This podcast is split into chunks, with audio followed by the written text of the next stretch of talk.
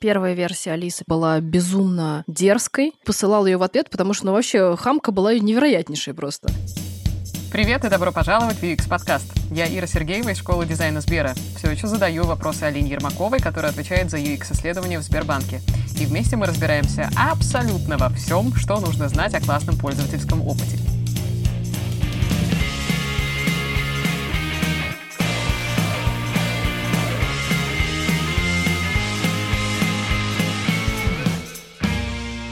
Алина, привет! Привет, Ира, здравствуй, как классно. Опять мы сегодня с тобой вдвоем о чем-то классном будем говорить. Да, последний раз, когда мы с тобой вдвоем о чем-то классном говорим в микрофон, это такая светлая грусть в нашем подкасте. Но вообще-то последний наш эпизод, хотя, знаешь, это неправильно говорить последний, крайний, наверное, лучше сказать. Мы так поставим какое-то многоточие, а не точку в этом процессе. Мы сегодня с тобой поговорим о будущем. Как это классно вообще, скажи? Ну, давай попробуем. Как ты думаешь, оно туманно или нет? Ну, оно всегда, в общем, довольно туманно, но в этом и вся его прелесть, согласись. Сегодняшний выпуск мы с тобой посвятим разговору о трендах, которые наблюдаются уже сейчас в сфере пользовательских исследований.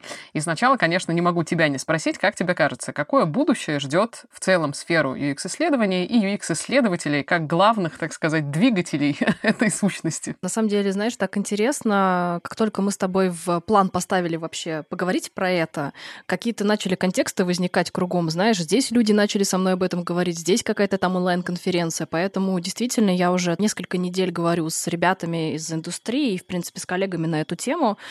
Видимо, многие задумываются, тем более, что год с удаленкой с пандемией дал большой пинок как вообще в целом digital развитию какому-то, так и исследованию в том числе. Угу. И здесь, наверное, как раз первый тренд будет про это. Мы не ожидали, что придется так быстро переключиться на удаленные исследования. В этом есть плюсы и минусы, но этот шаг, который пришлось сделать, он нас мотивировал больше проработать эту тему и отнестись к ней прям ответственно. И действительно, я, ты знаешь, вообще крайне негативно отношусь к онлайн, что преподавать преподаванию, что исследованиям, то, что теряется вот эта нить, вот эта эмпатия, чувствование того, какие глаза на тебя смотрят, что они сейчас хотят, о чем они думают. Но мы выяснили, что качество не упало. Мы уже об этом рассказывали в предыдущих подкастах, что стало возможно и стало на это время вообще говорить с другими городами. И мне кажется, что в целом я знаю, что часть моих ребят, кстати, до сих пор на удаленке. Я говорю сейчас про не мою команду конкретно, а именно про бывших моих, может быть, подчиненных коллег и тех ребят, которые уже возглавляют собственные лаборатории. Угу. И многие остаются на удаленке чуть ли не до конца года. Это значит, что они так смогли наладить работу, работа, что перестало быть необходимым тусоваться в офисе. А, между прочим, исследование, где тебе нужно физически с человеком разговаривать, это одна, мне кажется, сфер, которая вообще не предполагала полную удаленку. Все настроили себе лаборатории больших со стеклами, камерами и так далее. И вот те здрасте. Короче, кажется, что первый тренд шире смотреть на методы, на подходы и на возможности того, с кем и когда ты можешь поговорить. И вообще исследование можно, кажется, где угодно проводить. В магазин вышел, с кем-нибудь перетер, и оказывается, в этом тоже есть польза. Как-то мы меньше стали напрягаться на эту тему, оказалось, что более все доступно. Любое событие в жизни можно превратить в маленькое исследование, правда? Да, ты знаешь, это, мне кажется, мой какой-то личный вывод, и никогда вообще не стоит об этом забывать. В нашей профессии, которая так или иначе связана с инновациями, с улучшением клиентского опыта и, в принципе, какими-то полезными продуктами, действительно любой разговор может оказаться на пользу вашему продукту. И когда вот так ты на это смотришь, то где бы ты ни находился, кто сидит на даче, кто куда-то уехал, да, кто вышел в офис уже, везде можно сделать из этого исследование, это очень круто. Угу. А второе, лично мое мнение, куда идут исследователи и исследования. Мне кажется, эта тема будет более широко восприниматься продуктовыми командами и смежными профессиями. И здесь мне хочется поговорить про HR так скажем, составляющую. Вот мы с тобой, опять же, в предыдущих выпусках говорили про матрицу компетенций, про то, кто такой исследователь, из каких наборов скиллов он состоит. Так вот, мне кажется, что тренд исследований идет к тому, что вообще хочется уходить от какой-то такой профессии, куда ты приходишь, даешь задание, тебе дают отчет, и ты уходишь. И мне кажется, что исследовательские скиллы станут сначала софт, потом, надеюсь, и хард каким-то приложением, так скажем, к скиллам, которые есть у смежных профессий, как то разработчик, аналитик, продукт, руководитель, даже мы трайбовые подразделения, и стратегии, и маркетинговые какие-то ребята, вообще все, кто так или иначе делают что-то для людей. И в этом смысле круто, если прям в требованиях появятся такие строчки, Сейчас я вижу, кстати, уже, что появляется, и от дизайнеров это требует в большей степени прям проводить и разбираться и знать. Mm-hmm. Продукты понятно вообще, как без этого уже стыдно вообще. И я верю, что и разработчики, фронтендеры и прочие ребята тоже в это больше будут погружаться. Так вот, мне кажется, что исследователь будущего — это человек, который представляет такой себя лего-модель. Ты как кубики набираешь себе навыки относительно той команды, того продукта, где ты находишься. Ты можешь переходить в другие команды, ты можешь переходить в другие скиллы и набирать себе новые кубики. Таким образом, ты знаешь, такой очень непостоянный, но постоянно видоизменяющийся организм, который может здесь быть больше про UX, здесь быть больше про дизайн и проектировку, здесь быть фасилитатором и чуть ли не психологом для команды, где-то быть маркетологом, где-то жесткие количественники там и всякие нейроисследования проводить. И я много лет нанимаю, вижу, что на самом деле к этому все идет. Есть команда, есть потребности, есть продукты, есть те виды исследований на определенных этапах. У всех они, кстати, тоже разные, продакшн-процессы разные, которые нужны именно этому направлению. И вот если мы начнем подбирать, формировать кадры именно исходя из конкретных каких-то задач, а не просто я умею пять количественников, четыре качественника, здравствуйте. Ну, вот это вот очень жесткая такая история, хотелось бы от нее уходить. Слушай, это очень интересно. То есть тебе не кажется страшным момент, что, например, в чистом виде профессия UX-исследователь может условно распылиться, и люди станут такими, ну, есть такое понятие человек-расческа, у которого есть разные компетенции, какие-то более глубокие, какие-то менее глубокие, и исследователь в чистом виде перестанет существовать, он станет существовать в виде комбинации исследователя с какой-то еще экспертизой. Так? Ты знаешь, я не верю в то, что вообще что-то когда-то перестает исчезать. И как мы видим в трендах, все эти страшные рассказы про искусственный интеллект, который нас захватит, что мы все тоже перестанем существовать, все изменится, мы будем сидеть дома, подключенным к аппаратам, жрать круглые сутки, а все у нас будут делать машины. Вот это вот очень сильно выкрученные вообще перспективы, вот в любом причем направлении. Ну, да, да, да. Обязательно, если мы беспилотники изобретем все, завтра же все начнут летать, как в пятом элементе. Ну, то есть вот очень у всех какая-то резкая вообще коннотация того, что происходит. Поэтому, отвечая на твой вопрос, нет, чисто ничего никуда не исчезнет, угу. но проникновение каких-то компетенций, направлений и скиллов друг в друга, касаемо digital профессии в целом, и, кстати, не только digital, не будем забывать о том, что у нас есть еще физический мир, где тоже исследование, слава богу, становится, ну, не на первое место, но рядом с любым каким-то продуктом, процессом, который делает двери, дороги. И вообще, кстати, я тоже в это верю, что больше именно в другие профессии, в госструктуры, в какое-то жизнеобеспечение, даже в медицину будут все это тоже проникать, потому что подходы, что дизайн мышления, что, в принципе, глубинки, они же вот основополагающие. Поэтому я не верю в полное размытие, потому что, еще раз, потребности исходные у всех одни и те же. Говорить, узнавать, применять знания, делать что-то. А кто это будет делать? Каким образом? Робот-человек, через Zoom или лично? Это же просто все, ну, какие-то, знаешь, как тумблеры. Угу. И поэтому вот почему-то мне профессия исследователь, продукт-дизайнер и прочее представляется как некая фрактальность, которая друг в друга переходит. Но все это под одними ценностями и под одной идеей и задачей. Ой, сейчас я выйду из обморока от слова фрактальность и вернусь в наш эфир и продолжим. Слушай, у меня к тебе вот какой хитрый вопрос. Я знаю, что ты сейчас связана с э, исследованиями пользовательского опыта в голосовых помощниках. Я права? Да, и не только. Супер. Давай начнем, оттолкнемся от голосовых помощников. Когда мы исследуем то, как люди взаимодействуют со штукой, у которой в целом интерфейса даже и нету. Если мы с тобой много говорили о том, как куда расставить кнопки, как пользоваться приложениями и так далее, когда человек начинает это делать голосом, мне кажется, это абсолютно дивный новый мир, совершенно новые какие-то исследовательские вещи, которые, в общем-то, нерелевантны и неприменимы в визуальных медиумах, так скажем. Расскажи, над чем, как ты там работаешь, какие тренды ты видишь вот в таких форматах, довольно нетривиальных, когда мы говорим не о визуальном продукте, а о продукте аудиальном. Про исследование голосом. С одной стороны, кажется, что исследования должны подчиняться таким же принципам, потому что человек с человеком говорит, сейчас как мы с тобой, соответственно, есть какой-то вопрос, есть ответ. Есть ожидание какого-то ответа, может быть, ожидание каких-то комментариев, вопросов, команд и так далее. Еще важный момент, голосовые интерфейсы в нашей жизни уже присутствуют, слава богу, и спасибо Яндексу за это. В навигаторе, в картах внедрен голосовой поиск уже не первый год, и даже таксисты люди, которых даже может не быть высшего образования или которые плохо особенно говорят по-русски, что было очень важно, я знаю, когда Яндекс разрабатывал свои решения, уже понимают, что можно сказать голосом, что есть какие-то контексты, где действительно это удобнее, чем напечатать, и что действительно их поймут правильно, что очень важно, распознают и проложат путь и так далее. Плюс, конечно, вышедшая Алиса, которая сейчас достаточно популяризировалась, у них более дешевая версия, вот эта шайбочка вышла, которая там не так дорого стоит, а значит проникновение уже в семьи, не даже в городах городах-миллионниках она выше.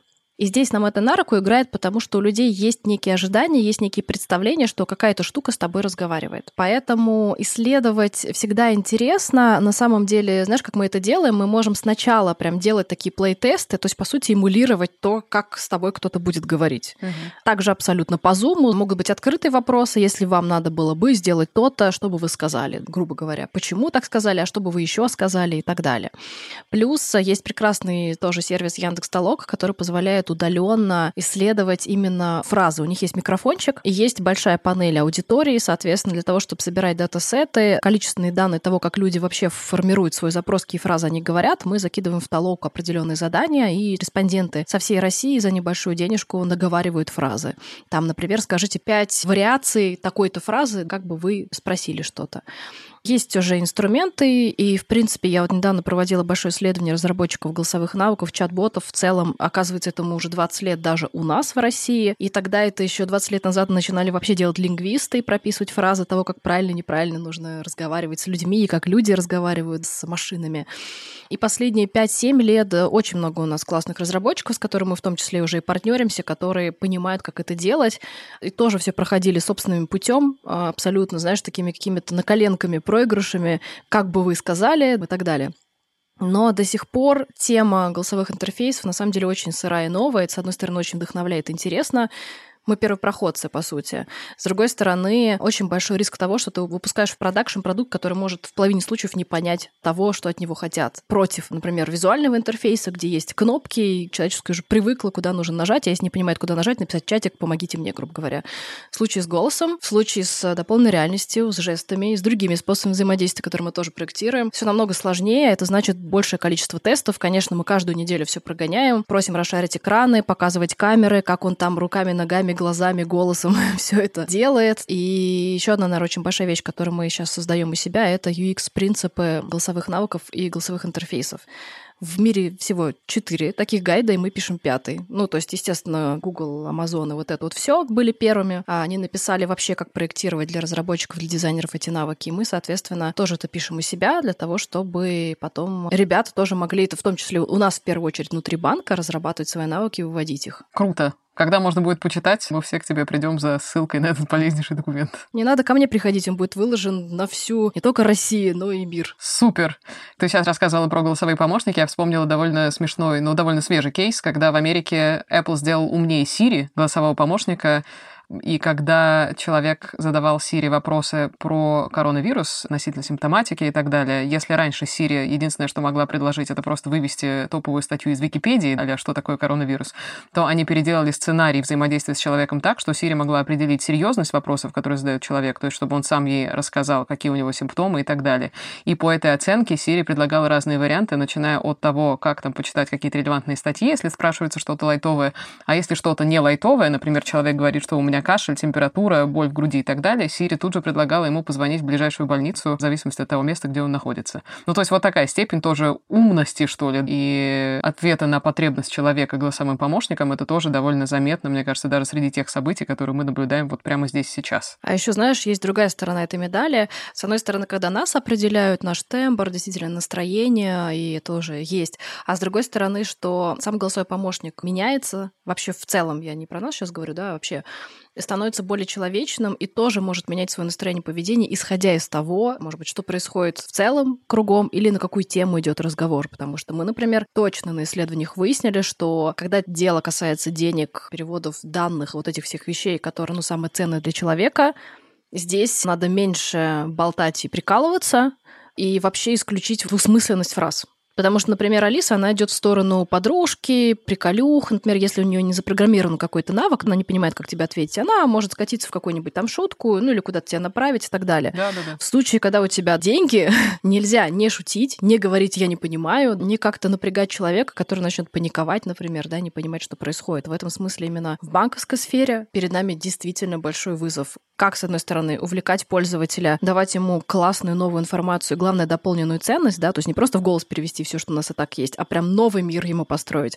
С другой стороны, лавировать аккуратно между развлечением, познанием, discovery у нас называется, когда ты исследуешь что-то новое, и четкой отработкой однозначных запросов, которые есть у человека. Кстати, вот интересный вопрос про человечность и очеловечивание в целом голосовых помощников. Как ты совершенно правильно говоришь, Алиса, она такая довольно дружелюбная подружка. В целом, лучшее из последнего, что я слышала, это как мой папа пытается говорить с Алисой. Он реально думал, что это какое-то живое существо, живой человек. Он ее называл Алисочка, пытался с ней в ответ шутить какие-то шутки.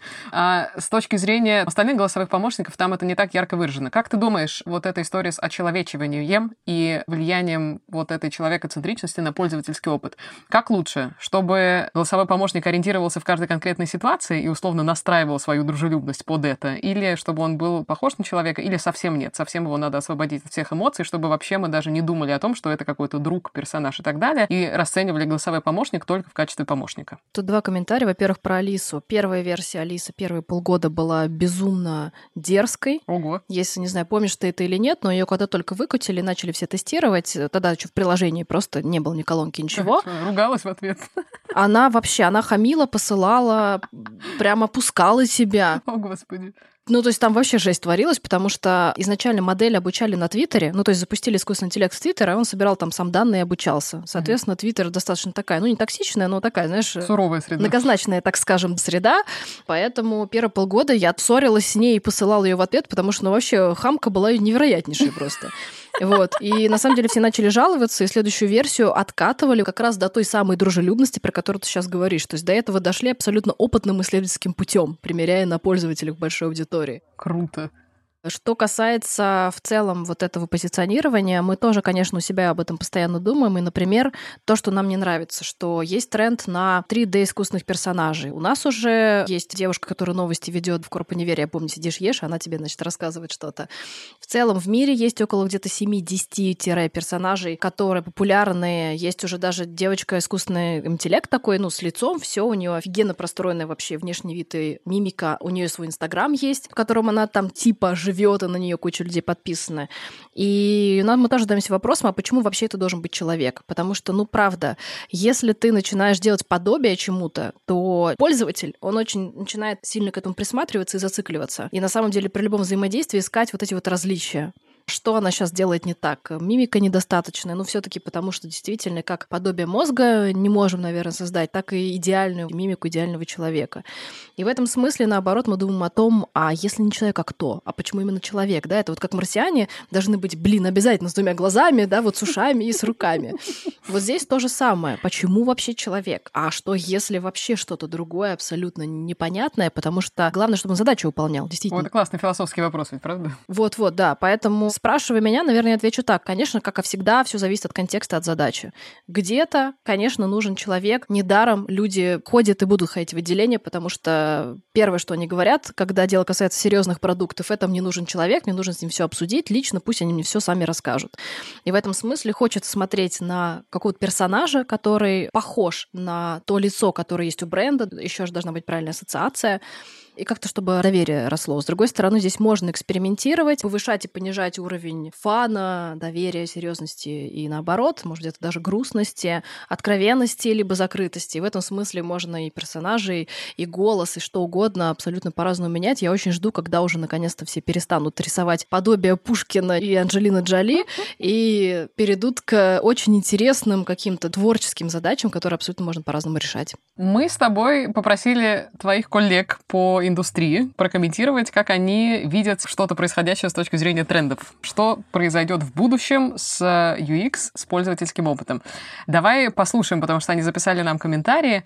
Первым мы сейчас заценим, что нам сказал Михаил Правдин, руководитель команды UX-исследователей в Авито. Да, я здесь еще хочу сказать, что Миша был частью нашей команды, стоял у истоков исследований, развивал практику внутренних исследований и потом ушел с нуля строить и лабораторию, и отдел исследований в Авито. И вот уже уже три с половиной года, у него шикарная команда, сейчас, по-моему, у него уже то ли 6, то ли 8 человек, и как раз это тот пример, когда я говорил про удаленку. Ага. У Авито до конца года удаленка, Миша находится вообще в Воронеже, сдал московскую квартиру, и они там с женой прекрасно существуют, и он всеми исследованиями всей команды руководит оттуда и будет это делать до конца года. Прекрасный пример, как можно быстро перестроить процессы, и на больших данных Авито входит, по-моему, в тройку маркетплейсов в мире, если я не ошибаюсь. Соответственно, исследовать точно есть что, и у него прекрасно получается делать удаленно. Супер, тогда мы мчимся срочно в Воронеж виртуально и слушаем Мишу. Всем привет, меня зовут Михаил, я руководитель команды UX-исследователей в компании Авито. Прежде чем сказать о трендах, мне кажется важно сказать, какая текущая задача у нашего отдела. На самом деле мы для себя ее сформулировали как помочь продуктовым командам двигаться осознанно, итерациями, постоянно в разработке продуктов и сервисов, опираясь на задачи, потребности и мотивах наших клиентов. Сейчас, чтобы достичь этой цели, мне кажется, мы видим несколько трендов. Первое — это скорость. Проведение исследований за один день за одну неделю в рамках одного спринта уже настолько актуально, что количество проектов, которые дольше, ну, я бы даже сказал, стремится к нулю. Второй тренд — это перестать думать, что исследование — это какая-то зона влияния только исследователя. Уже давно команды сами активно участвуют в исследованиях. Уже не задача ставится researcher у, а вместе с командой исследователь обсуждает, кто какую гипотезу проверит. И в этом плане однозначно и уже не тренд, а уже факт. Исследователь должен помогать, учить и передавать командам знания, как делать это лучше, качественнее эффективнее. Однозначно отсюда следующий тренд. Количество гипотез и задач на research увеличивается, и мы видим для себя тренд в привлечении внешних исследователей, особенно сейчас, когда пандемия, когда можно работать удаленно, мы для себя сделали базу внешних researcher ов и активно пользуемся их услугами, потому что внешний researcher, так же как и внутренний, по части задач может помочь команде, как я говорил, двигаться более осознанно и понимать лучше клиента. Дальше автоматизация инструментов и новые инструменты. Как вы видите, появляется куча новых возможностей. Лет пять назад было невозможно провести удаленные тесты на телефоне, было супер геморно настроить тесты на тех же телефонах в лаборатории. Сейчас это делается с помощью огромного количества софта очень быстро и очень просто. Часто люблю рассказывать пример Эпси, который вообще позволяет удаленно наблюдать за человеком. Просто дает доступ каждому, кто хочет понять пользователя, понаблюдать за ним или разобраться в его поведении, дает элементарный доступ к этим данным. И однозначно еще один тренд, о котором я хочу сказать, это Big Data. Зайдите на YouTube, посмотрите лекцию Артура Хачуяна, например, и вы увидите, что исследователю однозначно нужно вступать в коллаборацию с data scientist ом, чтобы быть в тренде, потому что за анализом больших данных однозначно будущее, и нам сейчас нужно понимать, каким образом нам с этим будущим синтегрироваться, как дополнить друг друга, как помочь data scientist ам находить больше интересных закономерностей закономерностей в данных. Всем привет, спасибо.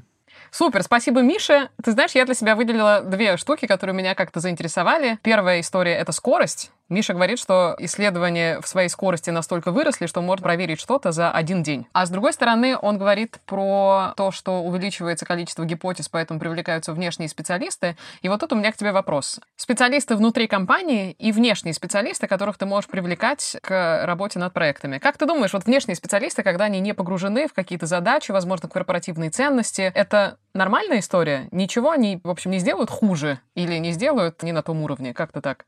Насколько это критично? Точно. Слушай, вообще, вот когда Мишка эту тему затеял, я сейчас так поглядываю в Фейсбуке, потому что, ну, понятно, он постит, у них лендинг есть на эту тему. Я пока на это так поглядываю, мы с ним не говорили на тему эффективности, но я вижу, что они прям как-то развернули очень круто эту историю. Я, кстати, вижу в этом даже потенциал для бизнеса, потому что я знаю, что к нему уже и так обращаются с рынка специалисты, чтобы он нанимал и консультировал, может быть, и передавал в том числе вот эти вот кадры, поэтому я думаю, что здесь потенциал намного глубже, чем просто отдавать задачи, а сделать некое комьюнити, он к этому идет, подход, которым можно в том числе потом как-то распоряжаться, развивать и, может быть, даже продавать какие-то услуги.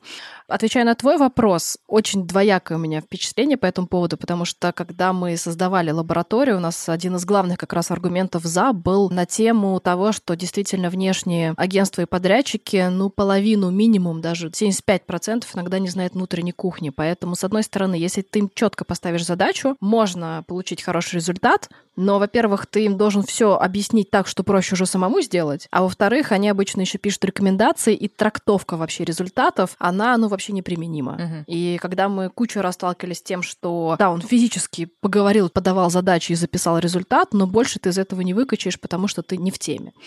Наверное, мне кажется, что в случае с Авито эта история масштабная, это не банковские услуги, не внутренние продукты, поэтому качество, я думаю, должно быть выше. Но я все таки считаю, что, скорее всего, Миша дает очень конкретные задачи, которые он пропустил через себя, обработал и точно понимает, зачем ему это надо, зачем пользователям это надо. И здесь это больше как руки, и, конечно, от результативной точки зрения, может быть, даже какой-то скилл, которого, возможно, у него нет в команде, но есть у какого-то человека извне. То есть, как обычно, вся соль кроется в классном ТЗ на любой проект. Точно. Это важно. А второй эксперт, к которому мы обратились, это Ксения Стернина. Она делает какие-то совершенно потрясающие вещи с точки зрения исследования пользовательского опыта в Лондоне сейчас.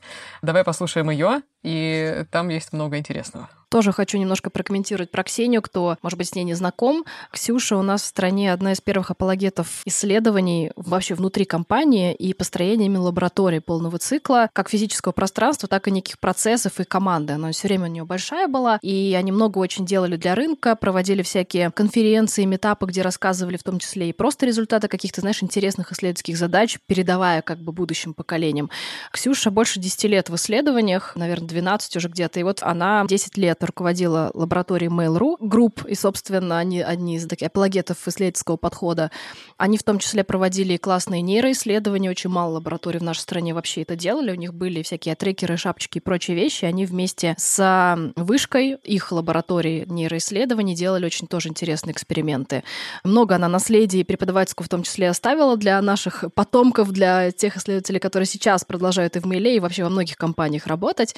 Год назад она уехала действительно в Лондон, и она, ты знаешь, очень так скромно сейчас на записи скажет, чем она занимается, но когда я пыталась у нее узнать, то суть в том, что есть перевозки, есть машины, и есть искусственный интеллект. В этом смысле мы, кстати, с ней похожи, мы вот практически в одинаковое времени ушли в эту область.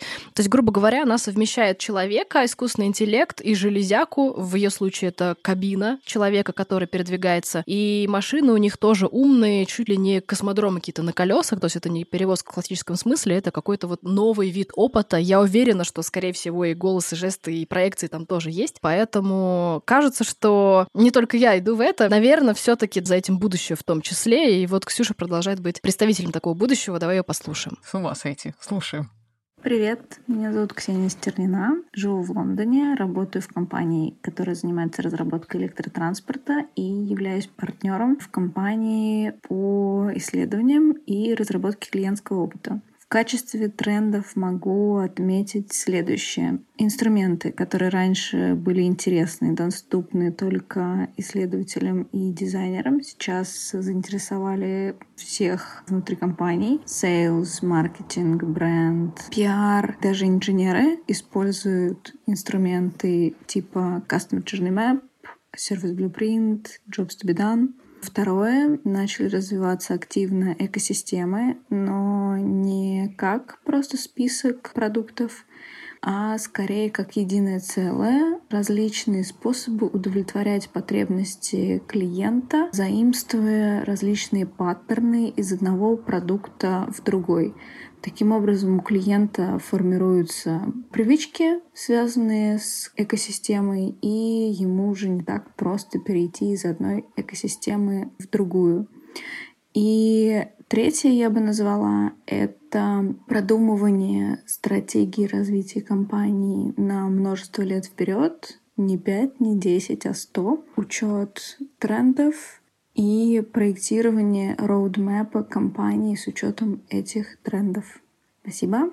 Пока. Ксюша говорит об очень интересных вещах, но, конечно, я не могла просто не остановиться на фразе, что все компании должны строить свою стратегию не на 4, не на 5 лет вперед, а на 100 лет вперед. И я, как, знаешь, такая представитель маркетологов, э, пошла за валидолом, такая, «А, что такое?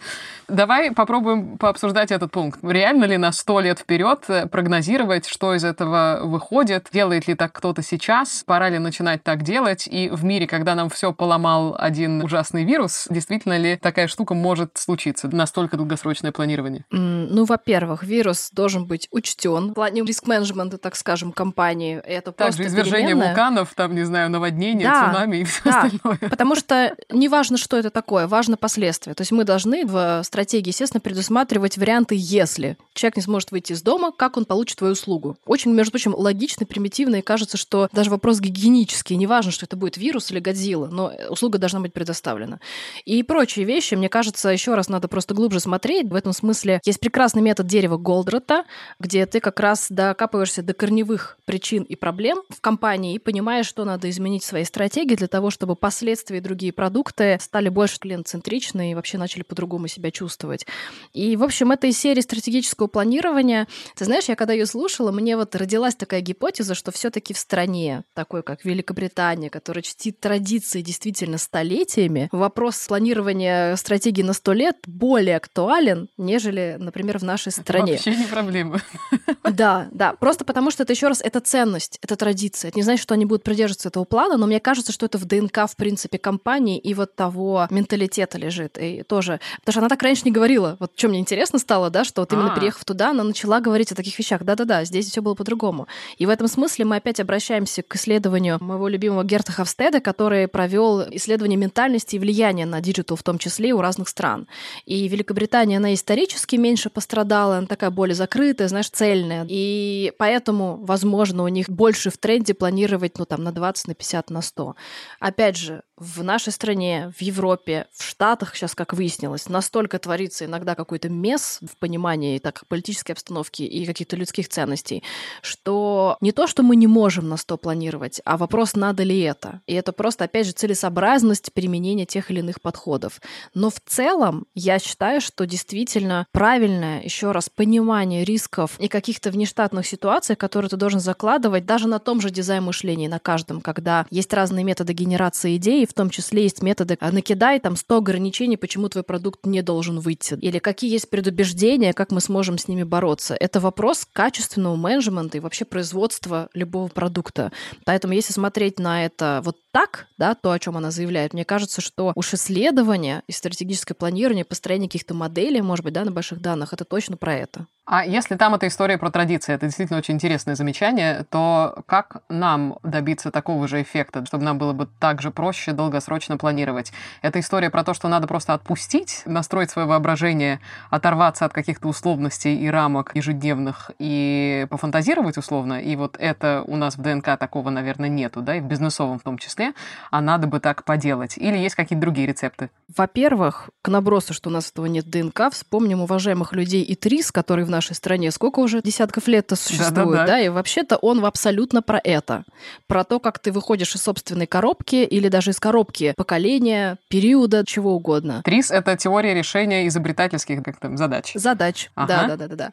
И сейчас многие компании ее продолжают использовать. И опять же, у нас есть прекрасное агентство Икра, как раз, которое внедряет и в Сбер, и вообще в большинство крупных компаний вот эти креативные методики. Причем они работают в основном даже с топами, что очень важно, потому что им сверху руководить и как раз те самые стратегии простраивать. Мгм. И там как раз вертятся вот эти вот все задачи, ограничения и прочие вещи. Поэтому, отвечая на вопрос «как», используя креативные методики, трис, крафт и прочее, об этом можно прям нагуглить, посмотреть в интернете, это уже давно есть. И вообще и было у нас, вот что эргономика была, что трис. Я постоянно, так мне обидно, что многие забили на эти прикладные прекрасные две дисциплины, которые вообще основополагающие. Да Уж для нас-то точно. Поэтому возвращаемся к истокам, уважаем историю, и все будет хорошо. уважаем историю. Все идет оттуда, это правда. Ну что, и третий эксперт, которого мы попросили поделиться своими соображениями о будущем индустрии исследования пользовательского опыта, это Елена Гергерт, ведущий исследователь в СКБ «Контур». Давай послушаем. Пару комментариев про Лену, как обычно. Во-первых, с одной стороны, это ребята наши коллеги, потому что они разрабатывают сервис, сервисы для бухгалтерии, для бизнеса, и это такой альтернативный банкинг, можно сказать, поэтому я думаю, что многие наши и слушатели, конечно, знают эту организацию. И удивительный пример того, как ребята создали очень большую команду, у них тоже исследователи сидят вместе с продуктовыми командами, те же методы, как мы используем, и тоже преподают они, и метапы всякие делают, и, по-моему, у них больше 20 исследователей, и классно они все с друг другом взаимодействуют и настроили этот процесс. Находятся они в Екатеринбурге, и они даже к нам прилетали один раз на наш продуктовый хакатон. Как раз вот Лена прилетала, мы ее пригласили, она два дня был хакатон, она была с нами. Потрясающие умные ребята, и когда мы с ней как раз общались и про тренды, и про будущее, кстати, когда она вот выслала эту запись нам, конечно, мы с ней дальше продолжили эту тему. И вот сейчас вы послушаете, вы поймете, что мысли о том, что я говорила ранее, про матрицу компетенций, про то, вот как пересекаются скиллы, а немножко схожи с тем, что думает эта команда, которая далеко от нас находится, но двигается абсолютно в том же направлении. Куда идут исследования, в чем тренд? Вопрос актуальный, вопрос непростой. Буквально пару месяцев назад мы в контуре запускали анкету на отдел. Нас всего 23 исследователя. И мы как раз спрашивали о будущем профессии. И мнения разделились. Одни считают, что профессия UX прочно займет положение в стране, выйдет за границы сферы IT, за границы дизайна, опутает всю нашу жизнь. Например, пользовательский опыт будут учитывать при проектировании дорог, при организации обучения, при организации лечения. И все это позволит сделать нашу жизнь более понятной, простой, удобной, комфортной. Другие исследователи в контуре считают, что отдельной профессии в будущем не будет, и UX-исследования размажутся, то есть исследованиями будут заниматься все понемногу. Если это сфера IT, там аналитики, дизайнеры, проектировщики и шире, там сотрудники ГИБДД, врачи, учителя. И вот одна тема. А вторая тема для меня тоже важная про будущее исследований – это осознание важности исследования поведения пользователя, реального или потенциального, важности понимания, как он взаимодействует с продуктом, что он делал до того, как зашел в продукт, после того, как ушел из продукта, какие альтернативные сервисы продукта он использует, ну и много всего. И мне кажется, мы идем вот в сторону прям тотального контроля, какого-то тотального сбора информации. То есть все, что только можно фиксировать о человеке, о его поведении или о поведении там группы людей, все будут фиксировать. И технологии, софт вот как раз будет затачиваться на сбор данных. И анализировать эти массивы данных тоже будут, скорее всего, не люди, а искусственный интеллект. То есть Data Science это уже наше настоящее. А вот интерпретировать, понимать, наделять смыслами выводы из массива данных, вот это как раз я вижу задачей UX-исследователя. И мне кажется, что в будущем пока без нас не справится. Здесь мне понравилось, что мы все-таки, знаешь, опять совершили с тобой хорошую кольцевую композицию, и Лена говорит ровно о том же, что исследования будут заниматься все, и профессия исследователя станет широка, глубока, просто невозможно, и это станет базовой компетенцией, знаешь, такого прям интеллигентного, хорошего человека, который хочет делать классные, логичные продукты. Это ли не прекрасно? Да, про интеллигентного прям сейчас задумалась. Ну, в принципе, он может, он может быть сволочью, но пусть хорошо исследование проводит, я так считаю. Мне кажется, это главный вывод, к которому мы с тобой пришли за 8 подкастов. Как, бы, как человек, как угодно. Главное, как бы исследовать хорошо, это правда. Ну что, я тебя поздравляю с завершением нашего X-подкаста. Мне, конечно, немножко жалко, потому что тема, по-моему, безгранична. Ее можно было обсуждать еще выпусков 20, как минимум. Может быть, мы так и сделаем. Может быть, мы с тобой уйдем на второй сезон. Mm, люблю такое, кстати, да, возвращение, значит, да-да-да, гранд легендарного. Через год говорим снова про то, что произошло с нами, с UX, и наступило ли то будущее, о котором мы сегодня говорили. Ну, кстати, Ир, ведь правда, если говорить про инновации, про UX и про пользовательский опыт, тем более мы стоим на волне развития технологий, которым я занимаюсь как следователь так далее. В принципе, и опять же, и в авто очень много сейчас делается. У нас есть Сбер Digital Авто, поэтому я думаю, что прям абсолютно маст э, через год нам встретиться и такой наш овервью провести, потому что кажется, что, опять же, с учетом удаленки и прочих вещей, будет точно о чем поговорить. Супер. Надеюсь, что мы это сделаем с тобой физически и, возможно, позовем всех наших слушателей тоже с нами повстречаться. Спасибо большое, друзья, что вы были с нами. Алина, спасибо тебе. И, наверное, в завершении этого подкаста, уж, по крайней мере, чему научилась я за наши 8 эпизодов, это тому, что постоянно внутри каждого нашего действия в середине должен стоять человек. Мне кажется, это самое важное, и вот оттуда и надо идти дальше во всех направлениях. Да, спасибо большое. Желаю вам качественного юзабилити взаимодействия с друг другом и с интерфейсами. Пока. Пока.